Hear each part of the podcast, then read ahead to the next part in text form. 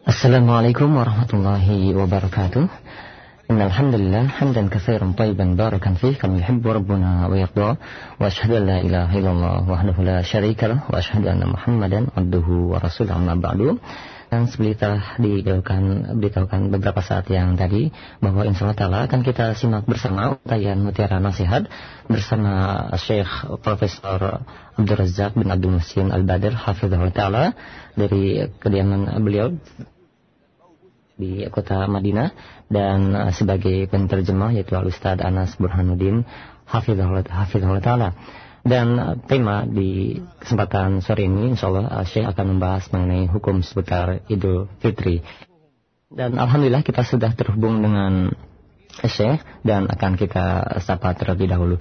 Assalamualaikum warahmatullahi wabarakatuh ya Syekh. Assalamualaikum warahmatullahi wabarakatuh. Ahlan wa marhaban bikum wa hayyakum Allah wa hayya Allah al-mustami'in li idha'ati Raja wa idha'ati Hank.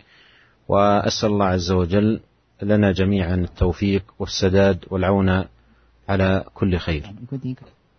آمين آمين شكرا. جزاكم الله أستاذ على حسن دعائكم.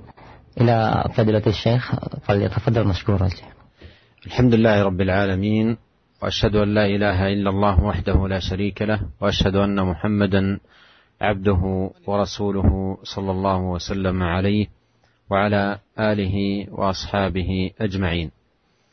أما بعد لقد عشنا أيها الإخوة المستمعون أياما فاضلة ولحظات كريمة في شهر هو خير الشهور وأعظمها وأجلها وقد مضت أيام هذا الشهر المبارك معمورة بالصيام والذكر وتلاوة القرآن.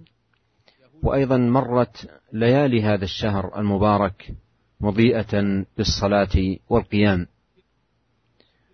ولقد كانت اياما وليالي مباركة عظيمة لها حلاوتها ولذتها ومكانتها في قلوب المسلمين. ونسأل الله عز وجل أن يخلف علينا ما مضى منه بالبركة فيما بقي وأن يتم لنا شهرنا الكريم بالرحمة والمغفرة والعتق من النار وأن يعيده علينا جميعا أعواما عديدة ونحن نتمتع بالأمن والإيمان والسلامة والإسلام. Alhamdulillah segala puji bagi Allah Tuhan semesta alam. Saya bersaksi bahwasanya tidak ada yang berhak disembah kecuali hanya Allah. Tiada sekutu baginya dan bahwasanya Nabi Muhammad adalah hamba dan utusannya. Semoga Allah limpahkan salawat dan salam kepada beliau, keluarga beliau dan para sahabat beliau semuanya. Para pendengar yang budiman, kita telah menjalani bersama hari-hari yang utama, waktu-waktu yang mulia di bulan yang merupakan bulan terbaik, bulan yang paling agung dan paling mulia. Dan bulan yang penuh barokah ini telah lewat. Telah kita lewati dengan zikir, puasa dan membaca Al-Quran. Kita telah mengisinya dengan sholat dan qiyam. Dan semua itu adalah hari-hari yang indah. Kita berdoa kepada Allah Subhanahu wa taala semoga hari-hari yang telah lewat ini digantikan dengan barokah pada apa yang masih tersisa, pada hari-hari yang masih tersisa. Dan semoga Allah Subhanahu wa taala memberikan kita akhir yang baik. Mengakhiri bulan Ramadan ini untuk kita dengan rahmat, maghfirah dan kebebasan dari api neraka dan kita, mempertemukan kita kembali dengannya di tahun yang akan datang dalam keadaan iman dan Islam dan dalam keadaan aman dan selamat.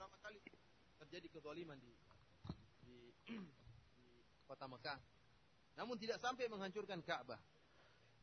أيها الإخوة المستمعون الكرام إن الله شرع لعباده في ختام هذا الشهر عبادات جليلة يزداد بها إيمانهم وتقربهم إلى ربهم تبارك وتعالى وتكمل بها عباداتهم وتتم بها نعمة ربهم عليهم. من أهم من أهمها زكاة الفطر والتكبير عند إكمال عدة الصيام وصلاة العيد. وفي لقائنا الماضي تحدثنا عن ما يتعلق بزكاة الفطر وفي حديثنا في هذه الحلقة سنتحدث بإذن الله تبارك وتعالى عما يتعلق بالتكبير عند إكمال عدة الصيام وما يتعلق بصلاة العيد.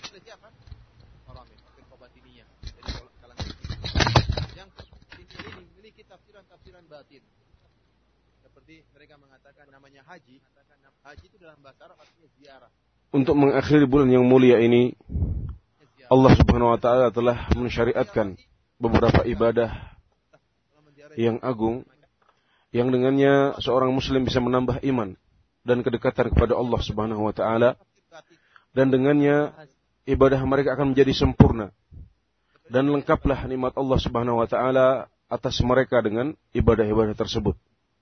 Di antaranya adalah zakat fitri, kemudian takbir saat selesai puasa, dan juga sholat id.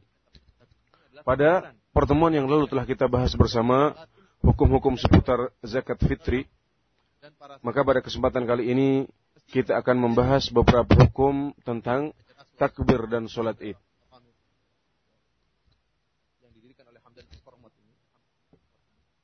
Namun selama 20 tahun mereka mengalami kesulitan. Ayuhal alikhwatul mustami'un. Akhirnya dengan terpaksa mereka mengembalikan lagi apa? وأما أما ما يتعلق بالتكبير فإنه يشرع من غروب الشمس ليلة العيد إلى صلاة العيد. قال الله تبارك وتعالى ولتكبروا العدة. آه ولتكبروا العدة على ما هداكم ولتكملوا العدة ولتكبروا الله على ما هداكم ولعلكم تشكرون. ويسن جهر الرجال به في المساجد والأسواق والبيوت إعلانا لتعظيم الله وإظهارا لعبادته وشكره. وقد ثبت أن رسول الله صلى الله عليه وسلم كان يخرج يوم الفطر فيكبر حتى يأتي المصلى وحتى يقضي الصلاة. فإذا قضى الصلاة قطع التكبير. أما صفة التكبير فقد ورد عن بعض الصحابة أنهم يقولون الله أكبر الله أكبر لا إله إلا الله والله أكبر الله أكبر ولله الحمد. يقول ذلك كل مسلم بمفرده أما التكبير الجماعي بصوت واحد يتفق في البدء والانتهاء فليس من السنة ولم يفعله أحد من سلف الأمة والخير كل الخير في اتباعهم. والسنة في حق النساء أن يكبرن سرا لأنهن مأمورات بغض الصوت والستر.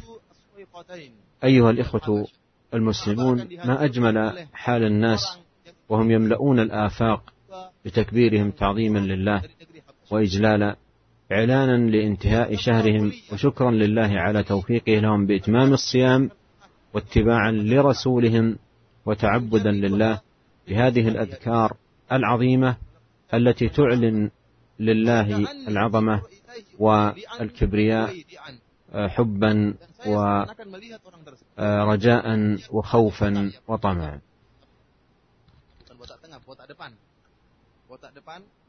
Huaidian tulangnya agak bengkok, jadi tulangnya nggak lurus tapi agak bengkok-bengkok dikit. Jadi badan ini agak bengkok, kakinya kaki O, badannya agak bengkok, kepalanya agak botak. Yadribu alaiha bimasahaihi wa mi'walihi. Dia menghancurkan Adapun takbir, maka ibadah ini disyariatkan sejak terbenamnya matahari pada malam hari raya Idul Fitri sampai kita mengerjakan sholat id. Allah Subhanahu wa taala berfirman, yang artinya dan agar kalian bertakbir untuk Allah. Dan agar kalian mengagungkan Allah atas tunjuknya kepada kalian dan agar kalian bersyukur. Dan disunahkan untuk mengeraskan takbir ini untuk kaum pria. baik di masjid-masjid di pasar-pasar maupun di rumah-rumah untuk la yuhajjanna hadzal Allah Subhanahu wa taala dan untuk menunjukkan ibadah kepadanya serta rasa syukur kepadanya. Baitullah yaitu Ka'bah akan didatangi sahih dalam akan ibadah haji dan juga akan didatangi oleh manusia sallallahu alaihi wasallam akan ibadah umroh. Bahkan disebutkan Nabi Isa alaihissalam tatkala tinggal di atas muka bumi selama 40 tahun tersebut, Nabi Isa alaihissalam sempat melaksanakan ibadah haji atau ibadah umroh di tempat salat. Rasulullah SAW bersabda dalam hadis Abu Hurairah radhiyallahu taala anhu, beliau mulai mengerjakan salat di sana maka ketika beliau mulai mengerjakan sholat, putuslah takbir tersebut. Adapun sifat takbir atau lafat takbir, maka telah diriwayatkan dari sebagian sahabat bahwasanya mereka mengatakan Allahu Akbar, Allahu Akbar. La ilaha illallah, wallahu akbar. Allahu akbar, walillahil hamd. Hendaknya setiap dari kita mengucapkan takbir ini sendiri-sendiri. Adapun takbir jama'i atau takbir jamaah, takbir bersama-sama yang dilakukan dengan satu suara. Dimulai bersama dan diakhiri bersama-sama. Maka ini bukanlah bagian dari sunnah. Dan tidak pernah dicontohkan oleh seorang pun dari kalangan salaf atau generasi awal umat ini. Dan kebaikan serta semua kebaikan itu ada pada ittiba pada di mana kita bisa mengikuti apa yang telah dicontohkan oleh mereka. Adapun yang sunnah bagi kaum wanita, hendaklah mereka bertakbir secara siri atau secara tidak tidak jelas, tidak dikeraskan. Karena mereka diperintahkan untuk merendahkan suara dan untuk menutup diri. Para pendengar yang budiman, alangkah indahnya keadaan manusia saat mereka memenuhi ufuk, saat, saat mereka memenuhi langit dan bumi dengan bertakbir kepada Allah Subhanahu wa taala, mengagungkan Allah Subhanahu wa taala serta menghormatinya. Untuk mengumumkan habisnya bulan Ramadan mereka dan menunjukkan syukur mereka kepada Allah Subhanahu wa taala atas taufiknya dengan bisa menyelesaikan puasa dan untuk mengikuti sunnah Nabi Muhammad sallallahu alaihi wasallam dan beribadah kepada Allah Subhanahu wa taala dengan zikir-zikir yang agung ini yang di dalamnya terkandung uh, sifat keagungan Allah Subhanahu wa taala, sifat kebesarannya, sifat uh, pujian untuknya, kemudian juga cinta, harapan serta rasa takut kepadanya. أيها الإخوة المستمعون وأما الأحكام المتعلقة بالعيد فيستحب للمسلم الاغتسال للعيد وأن يلبس أحسن ثيابه ولا يجوز له أن يتجمل لا في العيد ولا في غيره بثياب من حرير أو ثياب مرخاة مسبلة أو لباس يصف العورة ويحجمها أو بألبسة مختصة بالكفار. ولا يجوز له أن يتجمل لا في العيد ولا في غيره بحلق لحيته لأن ذلك محرم وليس من الجمال في شيء. وفيه تشبه بالكفار وبالنساء وإنما الجمال حقا والتزين صدقا باتباع السنه ولزوم هدي امام الامه صلوات الله وسلامه وبركاته عليه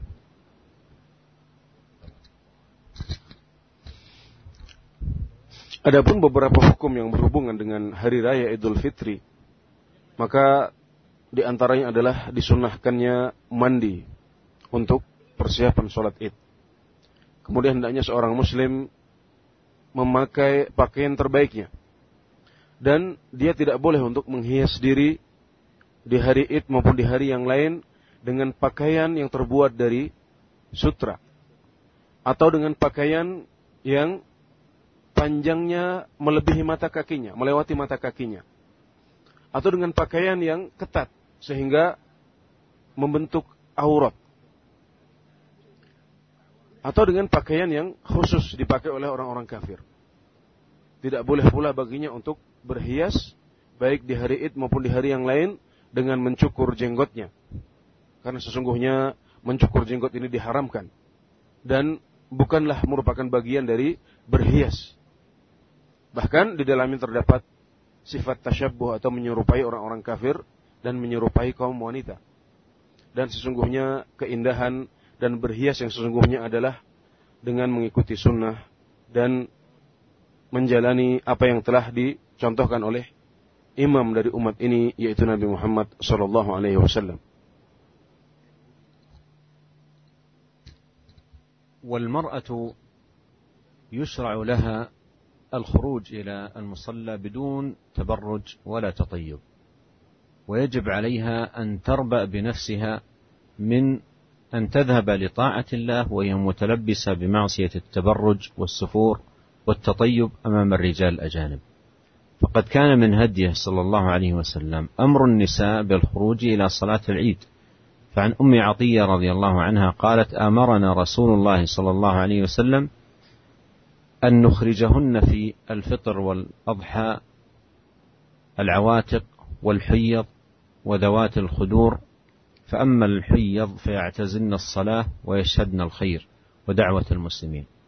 قلت يا رسول الله إحدانا لا يكون لها جلباب قال لتلبسها أختها من جلبابها.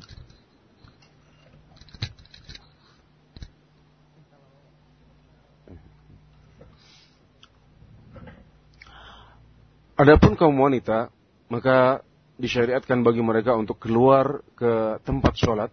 Tanpa berhias dan tanpa memakai minyak wangi. Hendaklah mereka menghindarkan diri mereka dari bepergian untuk mentaati Allah Subhanahu wa taala dalam keadaan bermaksiat. Ya. Jangan sampai mereka keluar mentaati Allah Subhanahu wa taala tapi sambil bermaksiat. Yaitu dengan maksiat berhias menunjukkan wajah mereka serta me memakai wewangian di depan kaum pria yang tidak halal untuk mereka. Sunnah Nabi Muhammad SAW adalah beliau memerintahkan kaum wanita untuk keluar, untuk keluar. Ya. Jadi demikian uh, sunnah Nabi Muhammad SAW sebagaimana ditunjukkan dalam hadis yang diriwayatkan oleh Ummu Atiyah radhiyallahu anhu bahwasanya beliau berkata yang artinya kami diperintahkan oleh Rasulullah SAW untuk mengajak mereka keluar pada hari Idul Fitri dan Idul Adha. Baik orang-orang yang perawan, kemudian orang-orang yang haid, dan semua wanita.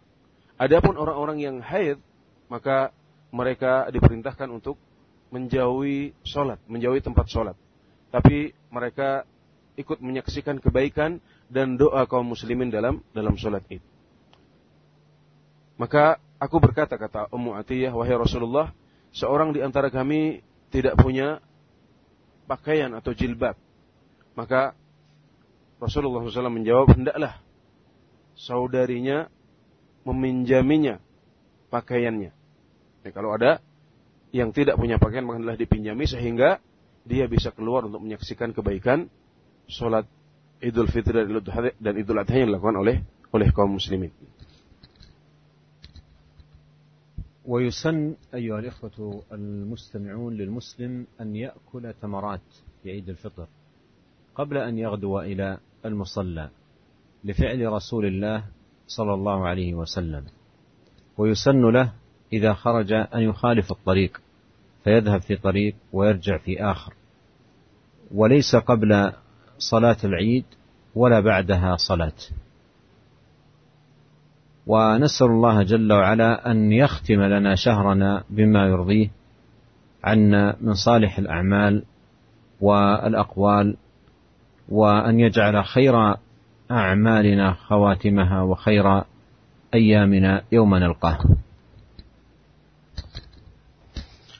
Kemudian juga disunnahkan bagi kaum muslimin untuk memakan beberapa biji kurma.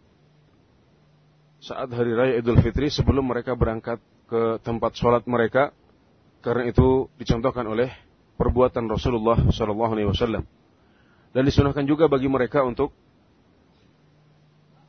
berangkat dari satu jalan kemudian pulang dari jalan yang lain dan tidak disunahkan melakukan sholat sunnah sebelum id maupun setelahnya. Akhirnya kita berdoa kepada Allah Subhanahu wa taala semoga Allah memberikan akhir yang baik untuk kita di bulan Ramadan yang mulia ini dengan amalan yang diridhoinya. Dengan amal soleh yang diridhoinya. Dengan dengan ucapan yang diridhoinya. Dan semoga Allah Subhanahu wa taala menjadikan sebaik-baik amalan kita adalah akhirnya dan sebaik-baik hari kita adalah hari di mana kita bertemu dengannya. وأنبه في تمام هذه الحلقة أن من أكرمه الله عز وجل بإدراك هذا الشهر وبلوغه ومن عليه بصيامه وقيامه ووفقه للعبادة فيه أن لا ينهي العبادة والتقرب إلى الله بانتهاء الشهر فإن رب رمضان هو رب شوال ورب جميع الشهور. والله يقول واعبد ربك حتى يأتيك اليقين. ويقول جل وعلا إن الذين قالوا ربنا الله ثم استقاموا. فالذي ينبغي على المسلم أن يحرص على طاعة الله والاستقامة على عبادة الله في جميع الشهور وجميع الأوقات. راجيا رحمة الله سبحانه وتعالى خائفا من عذابه محققا العبودية له جل وعلا ليكون من الرابحين الفائزين وليغنم وجوده في هذه الحياة. لا أن تضيع أيامه سدى وحياته هبى دون أن يحقق انتفاعا وارتفاعا. والتوفيق بيد الله تبارك وتعالى وحده لا شريك له. نسأله أن يوفقنا جميعا لكل خير وأن يصلح لنا شأننا كله. إنه سميع مجيب. والله أعلم. صلى الله وسلم على عبده ورسوله نبينا محمد وآله وصحبه أجمعين.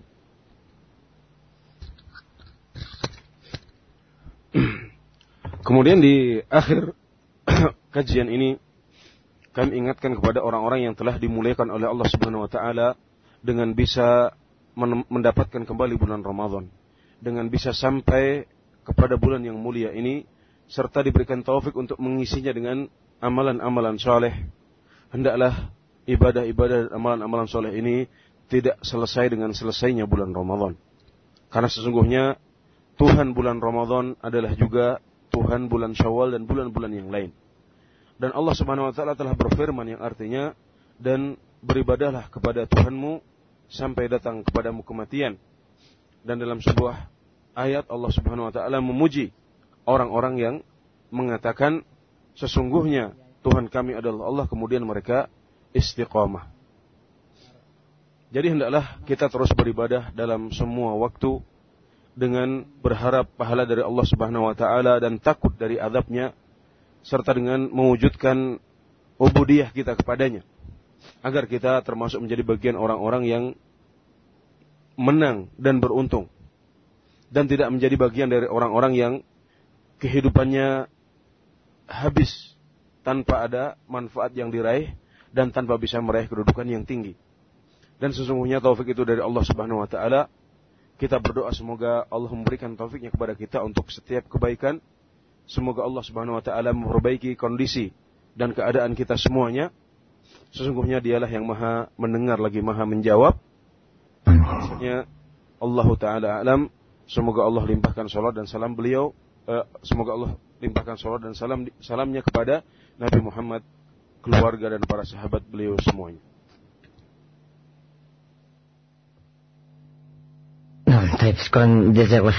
Fiik ya Syekh atas uh, materi yang telah disampaikan dan uh, syukur jazakallahu khair kepada Ustaz Anas Burhanuddin Hafizullah Ta'ala yang telah menerjemahkan dari pembahasan kita di kesempatan uh, sore ini. Dan selanjutnya untuk memperluas pembahasan kita di kesempatan sore ini mengenai uh, bagaimana ber, uh, Idul Fitri, silahkan Anda bisa bergabung bersama kami untuk bertanya di 0218236543 atau di pesan singkat di 0819896543 dan untuk pertanyaan pertama kami beri kesempatan di line telepon. Ya, halo. Waalaikumsalam warahmatullahi wabarakatuh. Eh, mohon maaf Pak dikecilkan radio monitornya. Oh ya. Ya, dengan siapa di mana Pak? Dengan Rizky di Tebet. Silakan Pak Rizky. Saya mau tanya mengenai penentuan Idul Fitri. Itu uh, untuk di Indonesia ini seperti apa? Apa kita harus ikut pemerintah? Karena saya dengar pemerintah itu uh, ru'yah untuk apa? Untuk hilalnya dua derajat seperti itu. Ada yang bilang tidak selalu tidak terlihat. Itu apakah ketentuan dua derajat ini juga ada hadisnya? Demikian. Assalamualaikum warahmatullahi wabarakatuh. Waalaikumsalam warahmatullahi wabarakatuh. Ya silakan Ustaz. Iya, uh, mohon maaf kepada pendengar sekalian. Rupanya ada uh, gangguan teknis di studio kami dalam hubungan kami dengan uh, Syekh yang berada di Madinah. Dan selanjutnya akan kami uh, coba kembali untuk menghubungi uh, beliau. هذا السائل يسأل عن ما الذي ينبغي أن يكون عليه الناس في تحديد انتهاء الشهر ويوم العيد وما الطريقة في ذلك والجواب أن الأمر بين بينه النبي عليه الصلاة والسلام في الحديث الصحيح قال صوموا لرؤيته وأفطروا لرؤيته. أي الهلال. فالحكم مرتبط تحديدا لدخول الشهر وتحديدا لانتهائه برؤية الهلال بنص حديث رسول الله صلى الله عليه وسلم ولا يجوز اعتماد الحساب في ذلك لمخالفته لما جاء عنه صلوات الله وسلامه عليه. ولا أدري تحديدا ما الواقع لكن الذي ذكر لي بعض طلبة العلم أن الذي عليه العمل عندكم هو اعتماد الرؤية الاعتماد الرؤية. وما دام الأمر كذلك فالحمد لله. وينبغي أن تكون كلمة المسلمين واحدة وأن يحذروا عن على البعد عن التفرق والاختلاف وأن يحرصوا على الاجتماع على هدي الله تبارك وتعالى وما جاء عن رسوله صلى الله عليه وسلم.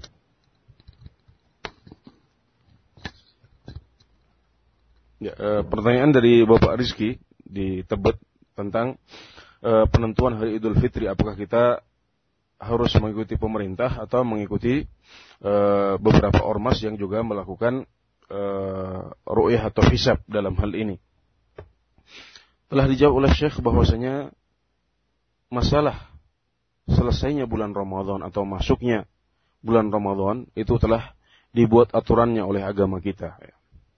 Dalam sebuah hadis Nabi Muhammad SAW bersabda yang artinya puasalah kalian saat kalian melihat hilal. Dan berbukalah kalian, atau selesailah kalian berpuasa saat kalian melihat hilal. Maksudnya, berpuasalah kalian saat melihat hilal bulan Ramadan. Dan berbukalah kalian saat melihat hilal bulan Syawal. Jadi inilah yang merupakan acuan baku dalam agama kita. Untuk menentukan awal bulan dan akhirnya. Yaitu dengan melihat atau ru'yah bulan sabit yang muncul setiap awal bulan. Di sini Nabi Muhammad SAW menjadikan pandangan mata kita terhadap hilal adalah patokan untuk keluar dan masuknya bulan. Jadi inilah yang harus diikuti oleh umat Islam semuanya dan tidak boleh bagi mereka untuk mengikuti cara hisab karena ini tidak dipakai oleh Nabi Muhammad SAW meskipun pada zaman beliau juga sudah ada. Rasulullah SAW menggantungkan keluar masuknya bulan pada hilal yang terlihat atau tidak. Dan saya tidak mengetahui secara pasti apa yang terjadi di Indonesia. Namun saya mendengar dari beberapa pencari ilmu yang saya kenal bahwasanya yang dipakai oleh pemerintah adalah ru'yah. Maka kalau demikian hendaklah kita mengikuti pemerintah. Apalagi telah terbukti bahwasanya pemerintah juga dalam beberapa tahun menunjukkan mereka menyelisihi kalender yang telah mereka buat. Ya, seperti yang terjadi pada tahun yang lalu. Maka hendaklah kaum muslimin mengikuti uh, pengumuman yang dilakukan oleh pemerintah. Dan hendaklah mereka tidak terpecah belah, hendaklah mereka berusaha untuk berkumpul ya, melakukan puasa bersama-sama. Melakukan Idul Fitri bersama-sama.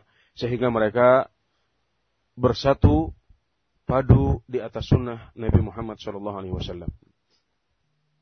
Ya, nah, uh, syukur jazakallah atas uh, jawabannya. Dan selanjutnya akan kita angkat pertanyaan yang sudah masuk melalui pesan singkat dan akan kami angkat dua pertanyaan senada di antaranya pertanyaan dari Amatur Rahman di Cirebon dan Nurdin yang berada di Solo. Assalamualaikum warahmatullahi wabarakatuh. Barakallahu fiikum. Ya Syekh, Ana memiliki ibu yang sakit. Bolehkah Ana tidak ikut sholat id untuk menjaga ibu Ana? Karena jika beliau ditinggal sendirian, sendirian Ana khawatir terjadi sesuatu. Dan apakah ada doa khusus setelah kita melaksanakan satu bulan puasa pun? Silakan Ustaz. أولا ما يتعلق بسؤاله الأول فإن تركه لصلاة العيد للوضع الذي ذكره عن والدته وأنها في وضع صحي يحتاج أن آه، يكون آه، قريبا منها وأن وضعها على خطر. فالجواب أن الواجب عليه أن يبقى مع آه، والدته ولا يضره إذا ترك صلاة العيد قياما برعاية والدته والوقوف معها في مرضها وشدتها بل إن هذا آه، من أعظم القرب وأعظم البر والإحسان المطلوب آه، من المسلم تجاه آه، والديه. ونسأل الله أن يبارك في السائل وأن يزيده توفيقا وبرا. وجميع السامعين.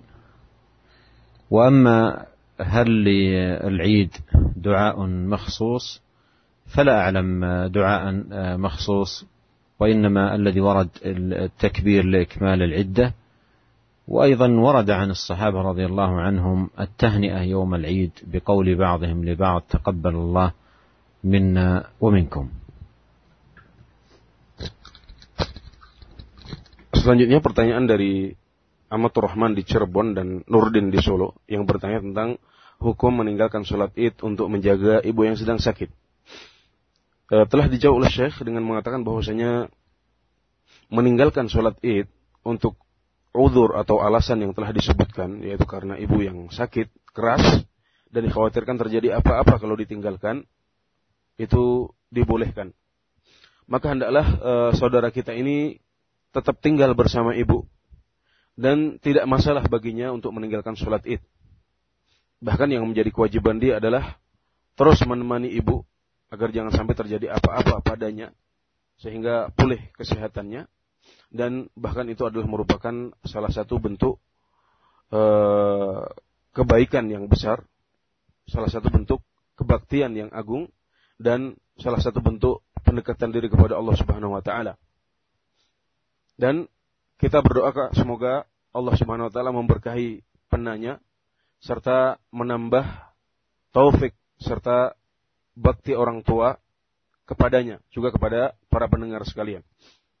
Adapun pertanyaan yang kedua tentang adakah doa khusus yang diucapkan pada akhir bulan Ramadan, maka saya tidak mengetahui ada doa khusus yang dicontohkan oleh Nabi Muhammad SAW untuk mengakhiri bulan Ramadan ini, tapi yang sahih dalam sunnah dari beliau dan dalam Al-Quran adalah e, mengucapkan takbir di akhir bulan kemudian juga saling mengucapkan selamat Idul Fitri di antara kaum muslimin sebagaimana dicontohkan oleh para sahabat dengan mengucapkan taqabbalallahu minna wa minkum. Nah, jadi syukur jazakallah Ustaz uh, Syekh atas uh, jawabannya dan mungkin kepada Ustaz Anas Burhanuddin Hafizullah uh, uh, karena di sini sudah masuk waktu maghrib uh, bisa disampaikan kepada Syekh bahwa uh, silahkan ditutup. نسأل الله عز وجل أن يبارك في الجميع وأن يختم لنا شهرنا بالخير والمغفرة والعتق من النار وأن يتقبل منا ومنكم صالح الأعمال. إنه سميع قريب مجيب. والله أعلم. وصلى الله وسلم على عبده ورسوله نبينا محمد وآله وصحبه أجمعين. والسلام عليكم ورحمة الله وبركاته. Di akhir kajian ini kita berdoa kepada Allah Subhanahu wa taala agar memberkahi semuanya. Dan semoga Allah Subhanahu wa taala uh, mengakhiri bulan Ramadan ini untuk kita dengan rahmat, ampunan dan kebebasan dari api neraka. Dan semoga Allah Subhanahu wa taala memperbaiki keadaan kita semuanya. Sesungguhnya dialah yang maha mendengar, lagi maha menjawab doa-doa kita. Wallahu ta'ala a'lam. Semoga Allah limpahkan salawat dan salamnya kepada beliau, kepada Nabi Muhammad, keluarga dan sahabat beliau. Wassalamualaikum warahmatullahi wabarakatuh. Waalaikumsalam warahmatullahi wabarakatuh. Syukran jazakumullahu khairan fikum kepada Syekh Abdul Razak yang sudah memberikan materi dan kepada Ustaz Anas Burhanuddin Hafizahullah Ta'ala yang telah menerjemahkan. Mudah-mudahan apa yang disampaikan bermanfaat bagi kita semua. Dan mohon maaf pada Anda pendengar yang sudah menemui kami dan bagi Anda yang sudah menanyakan pertanyaannya dikarenakan waktu yang tidak mencukupi. Dan selanjutnya akan kami kemenangkan uh, azan untuk sholat maghrib bagi wilayah Jakarta dan sekitarnya dan kami ucapkan selamat mengucapkan uh, selamat berbuka puasa. Assalamualaikum warahmatullahi wabarakatuh.